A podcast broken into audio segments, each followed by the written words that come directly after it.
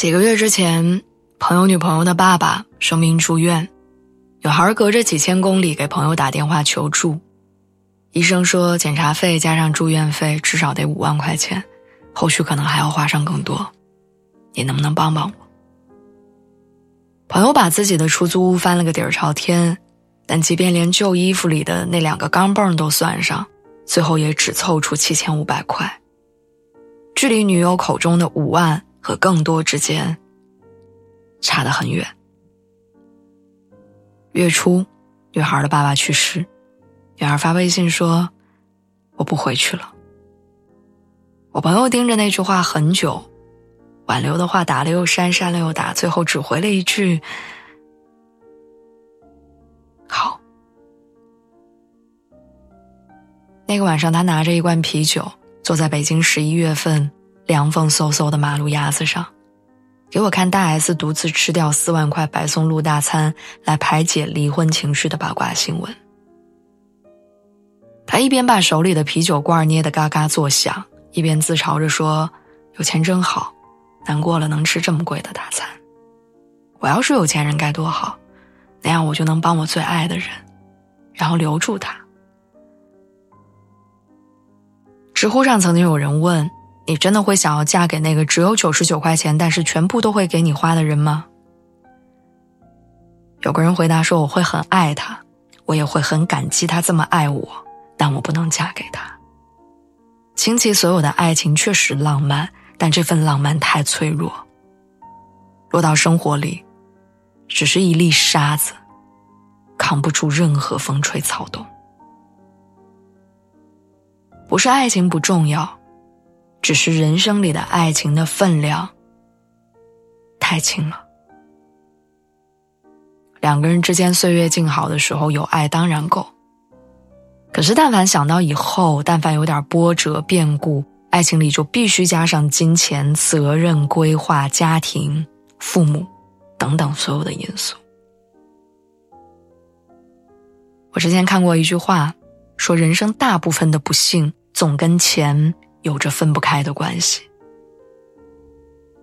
以前我总觉得这是在无病呻吟，是那些成年人虚伪的，一边向生活妥协，一边非要给自己找一个漂亮的借口。但长大以后，生活里真的有太多例子让我不得不承认，钱太重要了。生活中的一切，都被暗中标明了价格。我曾经见过高档餐厅里的客人叫了一大桌子饭，却只吃了几口；也见过一个连手机支付都不太会用的妈妈，领着自己的小女儿在肯德基柜台前面站了好久，最终只舍得给孩子买了一个六块钱的甜筒。我见过一个卖伞的老人，为了多赚点钱，卖光了所有的伞，然后自己淋着大雨回家；也见过家庭优渥的朋友，因为不想弄脏自己的鞋子。直接旷工好几天不去上班。几年前，我在火车站遇到过一个外出务工的大叔，他就站在离我不远的地方，手里死死的拽着他用化肥袋子装着的行李。奇怪的是，车厢里明明空着很多座位，他却始终站着。有好心人劝他坐下来歇歇，他只是摆着手拒绝，并不多说话。直到有人说了一句：“坐吧，空着的位置就是没人，坐了不收钱。”他才松口气，半信半疑的坐下。路上聊起天儿，有人问他：“车厢这么空，你为啥买了个站票？”他不好意思的说：“第一次出门打工，还以为站票比坐票便宜。”我突然想起王思聪在微博上嘲笑这个时代竟然有人没坐过飞机。想起使用二十一块九毛九就能买到一百片散装卫生巾的网友说：“我有难处。”想起疫情刚开始的时候，有人不顾一切的哄抬物价，有人在垃圾桶里捡别人剩下的口罩，忍不住感叹：“人生真是没有公平可言。”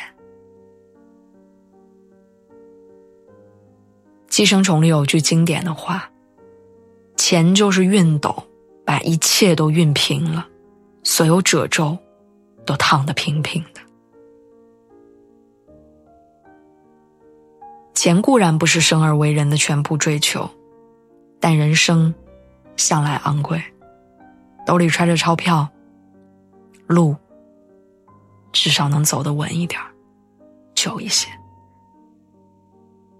好好赚钱吧，希望以后我们人生的遗憾都跟贫穷无关。希望当不可避免的难过来临的时候，别人是被迫让风吹干眼泪，而你有金丝绒的手绢儿，有进不来风雨的大房子，有去世界各地散心的底气。加油！